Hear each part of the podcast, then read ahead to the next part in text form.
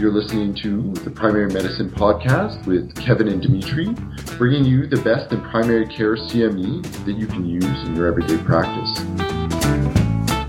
Welcome back, everyone, to the Primary Medicine Podcast. I'm very excited to have another guest today, and it's a very dear guest, and actually the co-host of the podcast. He's been very busy. Uh, he'll he'll talk to you about what he's been busy with, but also he'll talk about falls in the elderly. So we're talking to Dr. Kevin Milo, who I remind everyone is a emergency physician in Alberta. And he has a lot of experience as a teacher. And he does see, unfortunately, a lot of cases of falls in the elderly because it's an issue. They usually end up in emerge oftentimes. Uh, so I'm really excited to learn and to talk to Kevin again. Uh, hi, Kevin. How are you? I'm super glad to be here. Um, it has been way too long since I've been on the podcast. I am very excited to be here. As you guys know, or many of you know, probably, um, I'm very busy with another project that we're involved in called Physician Empowerment, which is financial education for doctors. So that's what's been taking up all my time um, over the last two or three years, um, and even before then. So, a quick pitch we are very excited about our conference coming up June 3rd to 5th in Toronto. In addition to in person, we've got an amazing live stream option for anyone that can't attend. Um, and everything's recorded, so you get to keep it, which is just awesome. So Dimitri's going to send out the link, but it's www.physempowerment.ca, and that's P H Y S empowerment.ca. So go and have a look at that. But that's the project that's keeping me busy and away from the primary medicine pod, podcast. But I am so happy to be here, Dimitri. And you know what? I think it's worthwhile to to just mention that this um, this year is 10 years since you and I finished family medicine all those years ago in Hamilton. Um, and I'll never forget, uh, you know, you, Wahid, and I, and, you know, Rory. Sorry, I'm just dropping names that nobody knows. Well, people know Wahid um, in that amazing uh, Palestinian falafel house, um, just eating and laughing and studying. Um, and and so it's it's really something that we're here 10 years later uh, we're all in practice we're living our lives um, and yet you know we still celebrate you know some of those earliest uh, moments and um, and the fact that the podcast is really a manifestation of that which is super exciting so i'm really glad to be here um, i'm really glad to be talking and yes i i'm all the way out in alberta i'm the only one of us that that left ontario all the other three stayed. Um, and I'm out here in Alberta and um, I'm practicing full time emergency medicine and I'm loving it. And I wanted to talk to you today about falls in the elderly. And I'm going to, uh, you, for those of you that you know have listened to me talk before, I'm going to keep it light. Um, I'm going to keep it fast moving, and this is by no means comprehensive. And I think that's important uh, to highlight. So I'm going to you know touch on a little bit of epidemiology, and what I really want to hit home though rather than extensive lists of fall risk factors and extensive you know lists of investigations we should be doing. What i really want to highlight today is the meaning of a fall in the elderly. What does that actually mean for us in practice? But more importantly what does that mean for our patient who is suffering from falls? Because falls are a serious medical event and they have enormous impact negative in the quality of life and even the health and well-being of our patients so I, re- I think it's really important to recognize that. So, so that's what I wanted to touch on is the meaning of a fall. I guess I'm getting a little more philosophical as I age over these years, um, and and talking about that. And I'm going to talk about the approach to assessing a fall. So these are some very light statistics uh, and numbers here. I'm going to keep this fast. Um, but about 25% of seniors over the age of uh, um, um, um 65 um, suffer a fall in the preceding 12 months from when you see them. So that's pretty significant. And certainly on periodic health assessments, geriatric assessments, that's one of the core questions you're going to ask about. In the emergency department, we don't necessarily ask, you know, um, all the time, how often have you fallen? But you know, you'll start to get an impression of which ones you should inquire about. And I certainly still do, but not every single one of my patients. Now, the next thing that's worth um, noting as well is that we have an aging population. And this is some wisdom that was shared to me by a colleague when we actually, you know, we got together and we debriefed over dinner about it, you know, very interesting case that informed our practices.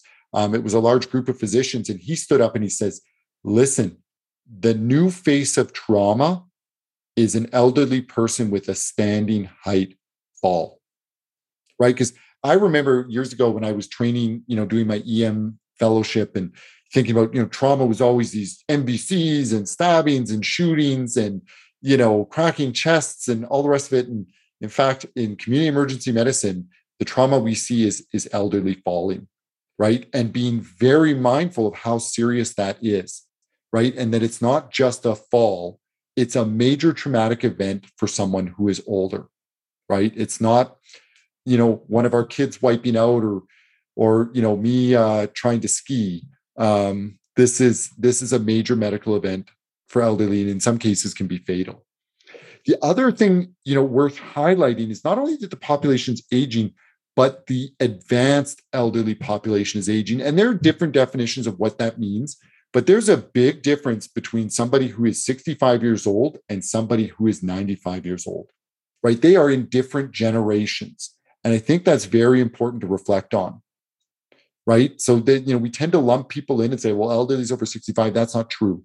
There are many different types of elderly people and there's a lot of diversity within that group so we have to be very mindful of that when we're about to walk into the room and assess our patient is what does this really mean um you know and and also the notion of frailty and frailty is a very big topic i'm not going to get into that in a whole bunch of, of length or detail but the notion that depending on one's comorbidities depending on one's age that somebody can be a lot medically frailer than someone else and you know i had a great case earlier this you're a great shift earlier this year that reminded me of just that fact. I had two patients that were nearly identical ages.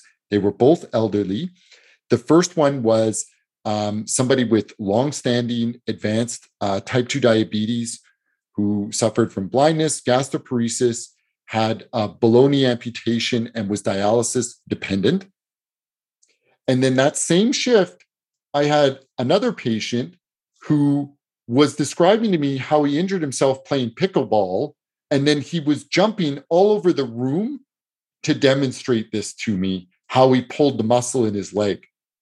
And I felt tired just watching him. And I realized that despite the fact that I am actually half his age, I'm doubtful that I could have kept up with him in a pickleball court. Right. So again, it's that notion of frailty assessing your patient on a very individualized basis. And some of that is experience, some of that is going to be from a textbook and understanding risk factors, but you just you really want to be you know mindful of, of these sorts of things um, when you're about to go and assess your patients because they're very different one more you know quick stat that's worth touching on is that one in 20 community dwelling adults um, who are over 65 who fall suffer a major injury and i'm not going to get into that definition and for seniors in long term care facilities or assisted living, that's actually one in 10. So for every 20 patients that comes in, you know, to see whether it's urgent care, family practice, the emergency department, these folks come in and see you. One in 20 of them has a serious injury. So you need to be watching out. That's really high. Okay. And then I'm not going to get into a whole bunch of numbers. You guys know that I don't do that. Um, but I'm going to talk a little bit about the morbidity and mortality associated with um, geriatric falls. And what I'm really talking about here is there's the notion obvious of immediate death, right? So, you know, an old person, a classic example is an elderly person who is anticoagulated, falls, suffers a head injury, bleeds into their head, and they're dead within hours, right? Um, that's kind of a classic. Or, you know, they end up falling down the stairs and they suffer a bunch of trunk injuries. And again, you know, they could die within, you know, hours to days of that injury. Um, but the the the really you know insidious side to falls in the elderly is the notion of mortality morbidity, which means that you know an elderly person who falls um, is maybe maybe permanently injured as a result of that fall. So an elderly person who falls standing level height doesn't break anything, is a little bit sore for a few days, is very different from a near identical patient who falls, breaks their hip, goes in for surgery, develops an aspiration pneumonia, and then ends up having a prolonged rehabilita- rehabilitation course. And maybe they never walk independently again. Maybe they never go back to living in their home where they have to cope with stairs and they end up you know going to a long-term care facility or assisted living so it's a major impact in somebody's quality of life and it will ultimately shorten their life because obviously if you are not able to move and live independently it's a sign that you are now frailer right as opposed to living independently so i think it's very important to realize that and then the other side to this and it's funny because i guess maybe again uh, after having lived a few winters um, in Canada now. I got, you know, I think 37 of them under my belt. Um, at the time of this podcast is I wiped out on the ice quite a few times. And not just skating with the kids or trying to ski, but just walking.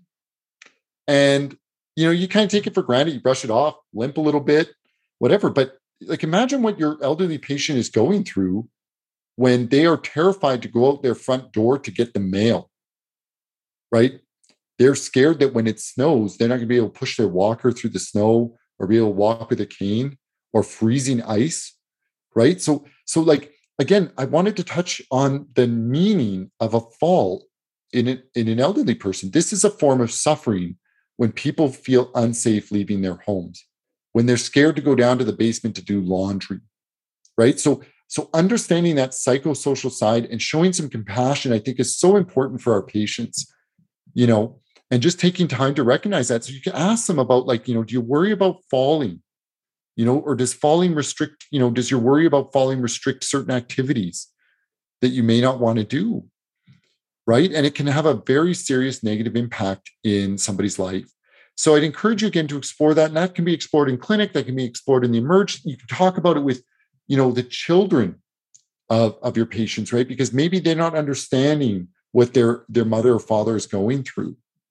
Okay. So let me quickly fly through a few key risk factors for falls. So we're going to pivot. We're going to get to an actual assessment here of a geriatric case, you know, of falling.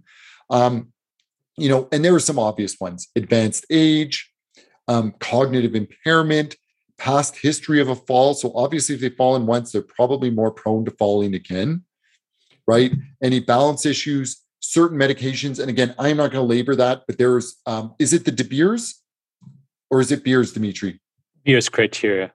You bet. Great, great um, resource, and Dimitri can send out a link to that uh, potentially as well. But um, you know, that's just another you know great resource to assess. Like, well, what medications should an elderly person be on? Right? Like, I try never to put my patients on anything anticholinergic ever, even one dose. I try never to do. You know, folks who've had neurological events like stroke or seizure you know, even just the history of chronic dizziness without a diagnosis, I think is worth noting, right? So, some, eh, you know, elderly person, you know, maybe they've got some balance issues, maybe they've got some proprioception issues, maybe they've got some cardiovascular issues, and they're saying, I just feel dizzy or lightheaded. That alone should tip you off to the fact that this individual may fall, right? So, again, just having that awareness continually. And then, so I, I like to think of it as like the background. And sorry, I'm waving my hands here in front of the video because now we do these podcasts over Zoom, but there's the background of a fall, but then there's the foreground. So the things that are right in front of you that you need to be mindful of.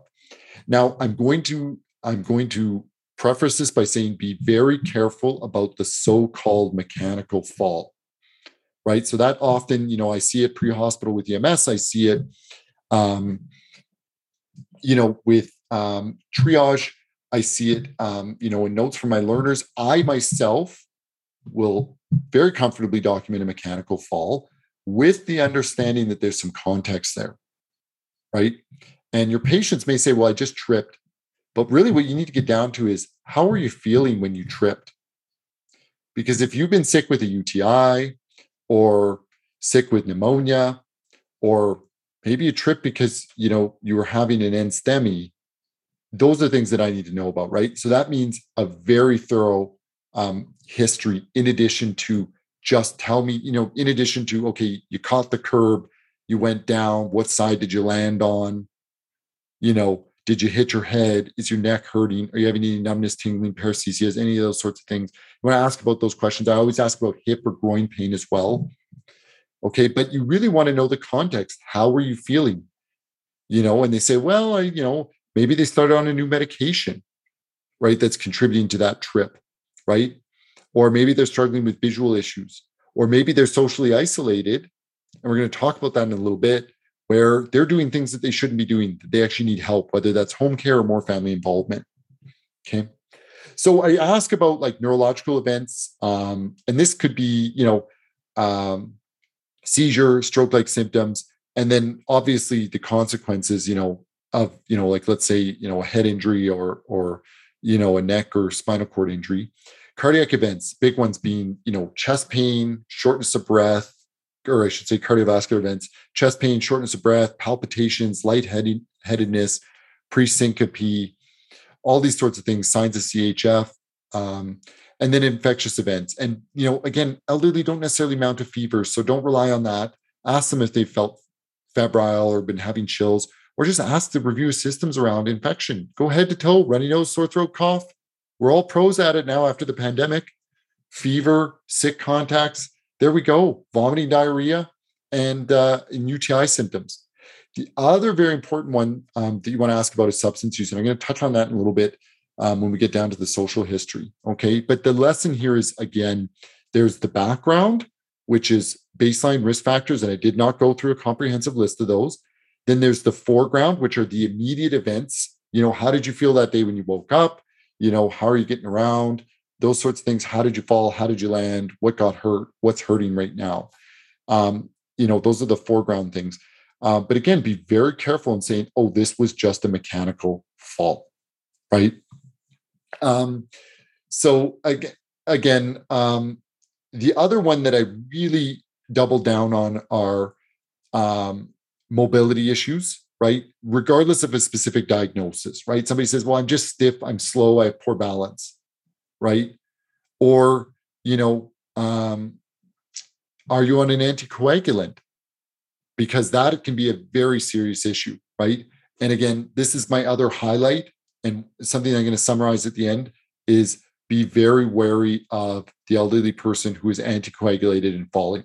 And what I'm talking about specifically are intracranial bleeds, major chest trauma resulting in a hemothorax or blood in the pelvis, blood in the abdomen, right? People can bleed out in their femurs.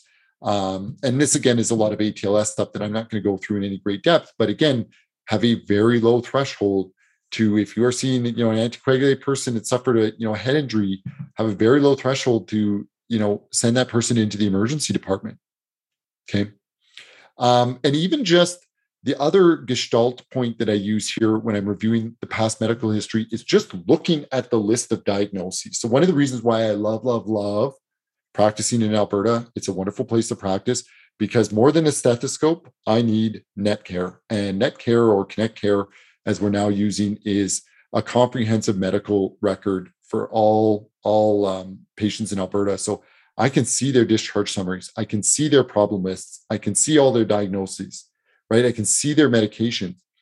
And so I will very often populate those into my note or I will look them up, right? And I know what they're on or I know what's been recently started. So I try to be mindful of these things because that, if it's a long list, if it's 20 diagnoses, there's an alarm going off in my head saying frailty, right? Falls risk, may need admission. These are the things that I'm thinking about just before I've even looked at the finer points as to whether they're on an anticoagulant or not. Is just look at how long that list is. Because if they've got nothing and they look good, that probably isn't a frail adult, even before you've done the full history and exam. Yeah, another big one for in addition to anticoagulation for setting someone up for a serious injury is osteoporosis, right? is obviously uh, frail bone health means a higher risk of fractures. And it's not just hip fractures, it's wrists, it's ankles, it's tibial plateaus, it's pelvic fractures, right? And it's broken ribs. Okay, now let me get into the social history. So, so important. Again, I really try to spend time here. So, you know, I ask I ask my patients, you know, where do you live? What kind of place do you live in? Right. And then, you know, if they're living in their own home, right? Or, you know, low rise apartment building. I want to know if they're dealing with stairs. And if they're dealing with stairs, what do you need the stairs for? Right? Because if you've got, you know, main floor laundry, um, and essentially you got to get up three stairs to get into your house, and you got, you know, a daughter or son nearby that can help with that, that's one thing. But if you are all by yourself and you got to go downstairs just to do the laundry every week, well, now we start having some worries about, you know, falls risk downstairs. The other question I always ask about too is do you use a walking aid and when do you use it, right? Like, are you using a walker continuously? Do you use a walker just when you're outside? Do you use a cane? Do you know, do you shimmy along furniture and objects in the house, right? So finding out how your elderly patient mobilizes is going to give you a good sense of their risk of falls, but also, you know, how likely they, you know, are to have a potentially a serious injury, right? Because it speaks to frailty. You know, who do you live with or who lives around you, right? Because if they are the caregiver for a frail elderly partner, well, then they may not do well going home if they are frail themselves. But um, if they are, you know, on the receiving end of care and they have a very involved family with children around or grandchildren or you know a partner who's very involved then that might be a very different story okay? So again knowing who they live with knowing where they live knowing whether they have home care these things are so important. And they assist not only evaluating the fall but also making decisions about disposition or where does somebody go okay and then the other issue is um, substance use. And I think this is worth spending some time on. And again, I'm not going to get into a whole bunch of statistics and, and figures here, but the reality is, is that substance abuse is an issue with seniors and it's an increasing issue. And it's interesting, it's not just alcohol, um, but it's um, things like cannabis as well. Um, and so just being very mindful of how much of an effect this can have, right? And then a lot of seniors do use alcohol. And I'm surprised, you know, because I will draw alcohol levels fairly frequently. And I'm always surprised who turns up with an alcohol level and what time of day it's coming up, right? And how that could potentially impact your patients. And that may be a major source of intervention, right? To discuss, you know, alcohol use. So let's move on to the examination. How am I doing, Dimitri? Any questions so far? No, that this this is excellent. Just a couple of points I think that are important here and I, I, like the philosophical bent you started with that this is a major event that can cause trauma and can have a huge effect on people's lifestyle. I've had patients who wouldn't leave the house after they fell because they were afraid which led to isolation led to other effects uh, don't minimize that and that's why it's important to ask. But i also like the approach of, of if i can summarize of before the fall during the fall and after I think that's a good approach to have, just so you have a systematic way of making sure you don't miss something like a heart attack or syncope or seizures. So, or you know, and even something as you know significant as they laid in their you know floor for three days and now they've got a rhabdomyolysis. You know exactly, I mean? exactly. Yes, there's just there's a lot there, and I like that. You know, you mentioned the post fall events, right? And then you know when I examine folks, and again, I am not going to go into, you know, whoa, look in the ears, you know, for this or that. What I'm going to highlight is this you need to do a head to toe examination on these folks and uh, focus on the fact that um, they may not recall the events of the fall, right? So they, they may not be able to reliably tell you whether or not they hit their head, even if they're saying they're not. Um, they could have cognitive issues that prevent them from telling you the full history of and then even having cognitive issues telling you what hurts okay? Um, the other big one is um, the notion that some seniors are just very stoic people. That tougher older generation you know we always joke about the farmers that walk in to our department because we're kind of you know on the periphery near the country you know and they walk in with serious injuries and they just kind of shrug it off for three days until it gets infected or whatever right? So you know be mindful that your patients may be minimizing things and it may not be just minimizing the injury, but minimizing the fall circumstances, right? And the fact that, um, you know, it may, it's difficult for them because it, they worry about a loss of independence, right? If they've got a child or someone else in their life who's worried about them and has been pushing them to move into a more supportive living environment, they may not want to disclose the fact that they're falling, right? Or how they're falling, you know? And so just being sensitive to that, that's what I would really highlight as well. So I do just go ahead and examine head, patients head to toe. The highlights, and I'm just going to hit them are well, not hit them, but they're the areas that get hit. Ha ha ha. Um, you know, intracranial bleeds, you know, facial bone fractures, spinal cord injuries, so C spine, T spine, L spine, um, bleeding into the chest, um, pneumohemothorax. But the other one is just simple rib fractures. Um, older folks who have even one rib fracture can hypoventilate because they're they're in pain and they're splinting they become hypercarbic and and then they can uh, they can actually lose consciousness pass out and die so it's a very real issue even with one rib fracture Um, and then, you know, obviously examining the abdomen for, you know, uh, signs of bleeding in the belly, whether you want to do it fast or not. Um, you know, and then uh, obviously assessing the pelvis and groin for signs of a, a pelvic or, or hip fracture.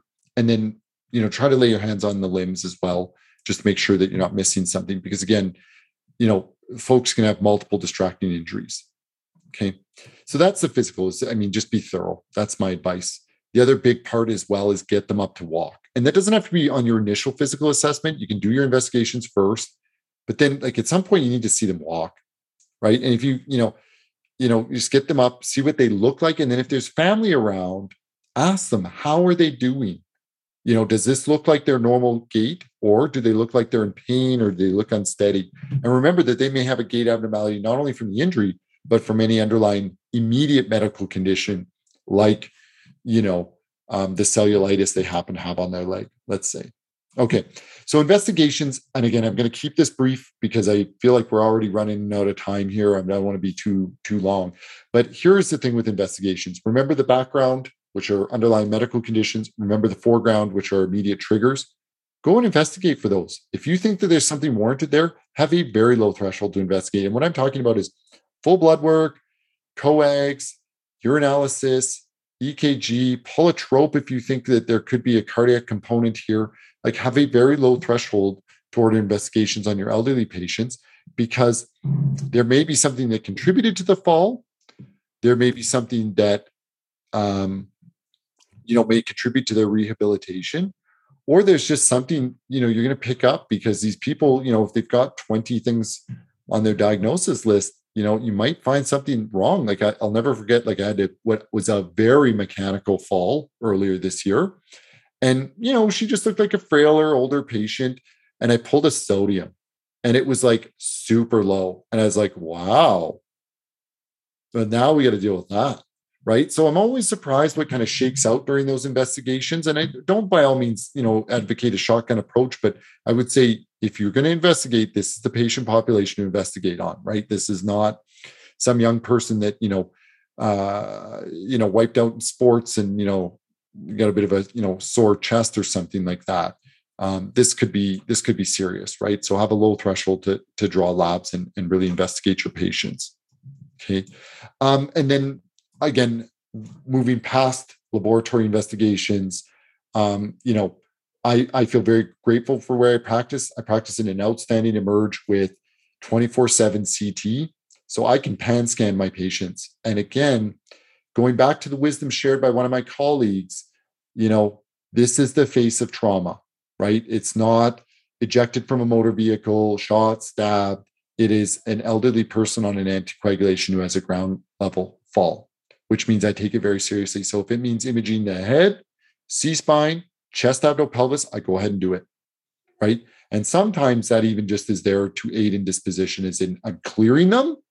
And now they can be admitted to a family medicine service rather than a trauma service, which is where we admit to.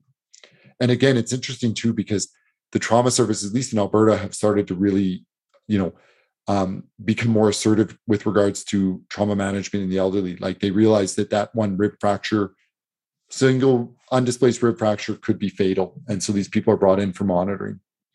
You know, whereas in a young person, I mean, geez, sometimes you know there are doctors out there that wouldn't even X-ray that necessarily. You know, if they had no concerns for pneumo or hemothorax, right? Like because you know the the sensitivity of plain films to pick up rib fractures is actually pretty low. You know, so yeah, it is. Yeah, Dimitri's nodding, but yes, it is.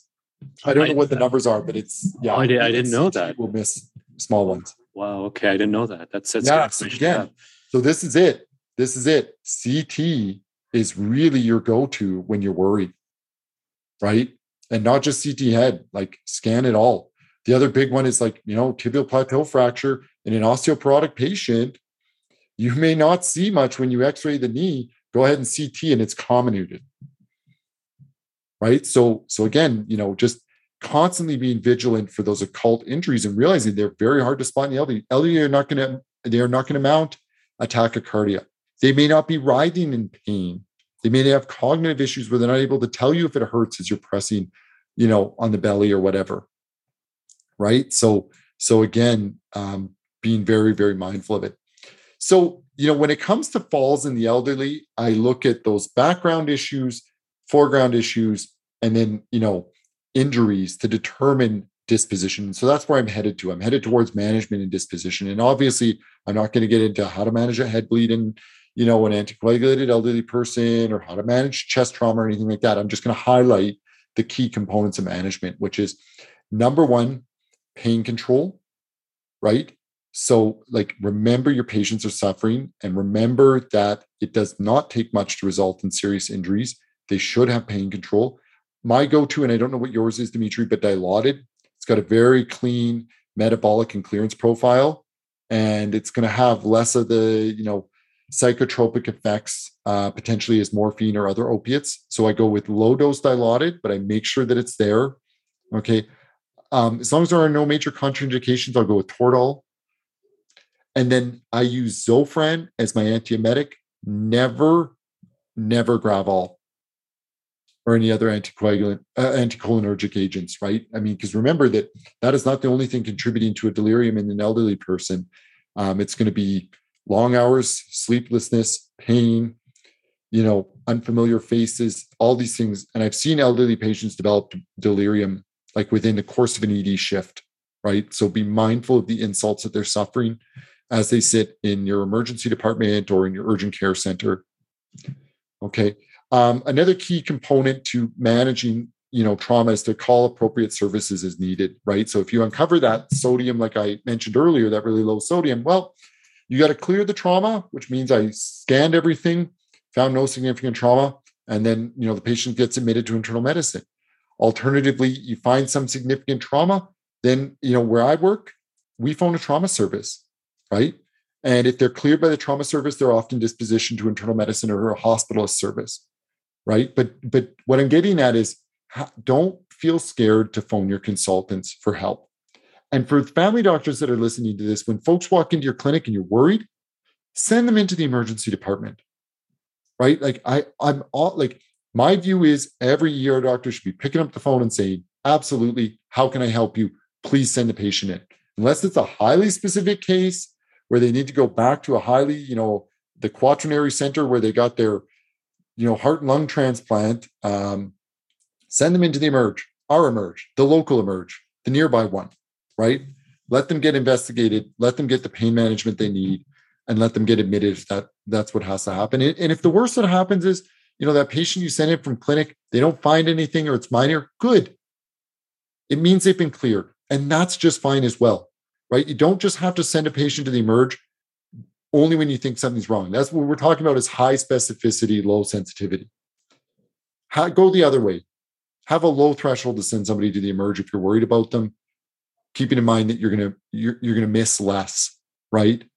You know, um, if you're thinking about sending a patient home, or even if you're not thinking about sending them home, get a sense of how well they can mobilize right? Because is this a patient that should be walking down the hall to the bathroom unsupervised because you know they got a rib fracture and they need to be admitted for that and they still want to walk down the hall to the bathroom? Fine if they can mobilize, but if if they're really unsteady, even if nothing's broken and they just have contusions, well, you really don't want them having a second fall in the emergency department or in the hospital ward where they're admitted, right? So consider bringing a commode to the bedside, things like that. So know know the patient's mobilization um, and then like it's not unreasonable just to admit people for a period of observation, right? And I, I do that very often with rib fractures. Like, you know, I've got patients and I'll keep them in the I know I can't get a, you know, it's 10 o'clock at night in the emergency department. I know I'm not going to get them admitted that at that hour. I keep them overnight on an O2 monitor and check on them clinically and see how they're doing right? Because maybe it's somebody who just flew through their night, they didn't desat, they feel great, they're up walking around, and yeah, they want to go home in the morning. They don't want to be admitted. Well, maybe they don't need to be admitted, right? Versus, you know, that rib fracture that causes them to splint and they're requiring pain control overnight and they dump their SATs a little bit and you go, oh, no, no, I'm gonna, you know, they gotta go to the trauma service, right? Or or to a hospital bed where they can be monitored. Okay. Um, so do you have any other questions really on like that kind of assessment and general management at all dimitri because i'm going to get to the summary now no and, and it's thank you for for letting for, for talking about how it's all about the specificity and sensitivity about the emergent visit. I mean, listen, if I think it's I think it's appendicitis, what are the consequences of it being wrong or right? Like there's some things where and and I know my, that my colleagues have my back and I have theirs, and I'm glad to hear you say it as well. About yes. those things. Yes. Absolutely. We just and you know what? Tell your patients like you can prepare them. You can say, listen, I unfortunately you might be waiting for hours and hours in the emergency department. And you know what? There's a high chance the doctor there may see you, assess you, and send you home. But I'm happy. I want another set of eyes looking at you. Right? Tell your patients they're worth it because they are. Right? Um, because you really don't want to miss something um, serious, whether that's the trigger, whether that's the injury, whether that's you know a background or foreground medical condition. You know, so um, so just looking at all those factors. So let me let me summarize. Let me just go through some high points here because I think we should we ought to wrap it up. So again, remember that falls in the elderly are incredibly common. Note that our population is aging and that there is a very big difference between, you know, a patient who is 65 and one who is 85. They're in different generations note as well you know go back to, to, that part that i mentioned about the pickleball player versus the one on dialysis right? That you can have two patients same age in very different places. And what we're referring to is frailty. And that's a big red flag. And it's it can be hard to define. There are obvious risk factors for it. Maybe i'll do a separate podcast on that later. But just have a notion of frailty. Understand how serious falls are for the elderly that it is not just about death it is about serious injury, loss of dignity, loss of independence, loss of happiness in their lives. Right? For many elderly that fall and become institutionalized, they're very, they're deeply unhappy. So I always try to, I always try to bring a lot of compassion and caring to this, right? You know, let them, you know, sometimes they'll cry, right? Because they're scared of what the fall means or you know they'll talk about you know what their fears are you know and and just you know give them space for that. Realize that it's a major event not for you know for younger people like us like i said a wipeout getting out of my truck you know on the ice and i kind of shrug it off right? And maybe i'm sore for a couple of days but for somebody it can be a life changing event. So so just bringing that understanding and that mindfulness into our practices i think is so so important. Um, realizing that you don't have to fall to suffer from falls. And what I'm t- talking about, and Dimitri discussed this as well, is the notion of fear of falling. That people become prisoners in their homes or their apartments. They're scared to go out and socialize. They're scared to go get the mail. They're scared to drive for medical visits, for groceries, for church or wherever they worship or whatever they do, right? They're starting to become socially isolated without even having fallen. They just know how scary it is. So, again, being mindful of that with our patients understand the risk factors of falling, understand that many falls, even when they're mechanical, can have a trigger. Be very worried about anticoagulation in your patient who's falling. Be very worried about osteoporosis, diagnosed or undiagnosed. Um, and then take a thorough social history because it is really going to help you get an understanding of why did they fall, how serious was the fall, and how likely are they to be able to go back home right? Because there are some patients that fall and I feel like they should be admitted, but they're very insistent on going home. And they got a very involved daughter or son who's like, no, no, no, I'm going to carry mom around and I'm going to help her get up the stairs. I'm going to bring her food for a few days and I'll bring her back to the department if she's not doing well. I say, well, it's hard to argue with that. You know, you're basically bringing them home care on the spot, you know, versus that, you know, elderly person who maybe they only have one or two kids and they're in another province or another country and they're not around and you know they live in a house by themselves out in a farm or something that's that's a very different story. Do you know what i mean? Do a thorough physical have a low threshold to investigate and have a low threshold to consult or admit on these patients is my advice for hospital-based physicians. And for the ones that are in emerge or in community pardon me have a low threshold for sending your patient in. Send them into the emerge even if and just prepare them. Say listen there's probably nothing wrong with you but i just want to be cautious because you're worth it right? And i tell my patients that you deserve to have a close look. Give me some time. Let's do some blood work. Let's do a ct i'll come and talk to you. Right?